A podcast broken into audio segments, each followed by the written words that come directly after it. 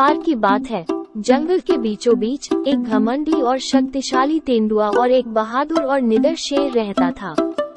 दो बड़ी बिल्लियाँ जंगल में सबसे मज़बूत और भयंकर जानवर थीं और वे अक्सर अपने क्षेत्र और संसाधनों को लेकर आपस में भिड़ जाती थीं।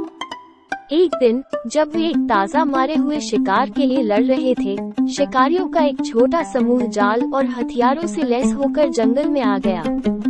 खतरे को भांपते हुए तेंदुआ और शेर ने अपने जंगल को शिकारियों से बचाने के लिए मिलकर काम करने का फैसला किया। तेंदुआ अपनी पैनी सूझबूझ और फुर्ती से शिकारियों के ठिकाने का पता लगा लेता, जबकि शेर अपनी ताकत से उन पर हमला कर उन्हें डरा देता। दो बड़ी बिल्लियों ने पूर्ण सामंजस्य के साथ काम किया, अपने घर की रक्षा की और शिकारियों को भगाया। जैसे जैसे दिन बीतते गए, पैंथर और शेर में घनिष्ठ मित्रता हो गई।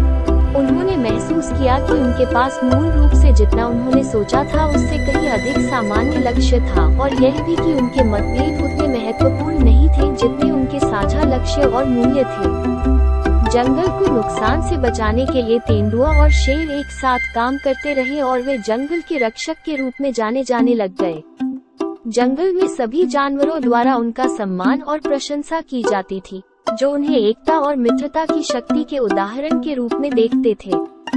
कहानी का नैतिक उपदेश ये है कि एकता में शक्ति है, और एक समान लक्ष्य की दिशा में मिलकर काम करने से सबसे बड़ी बाधाओं को भी दूर किया जा सकता है।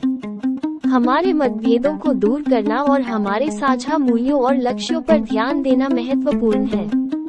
और सच्ची दोस्ती, आपसी सम्मान, भरोसे और बेहतरी के लिए मिलकर काम करने की इच्छा पर आधारित होती है।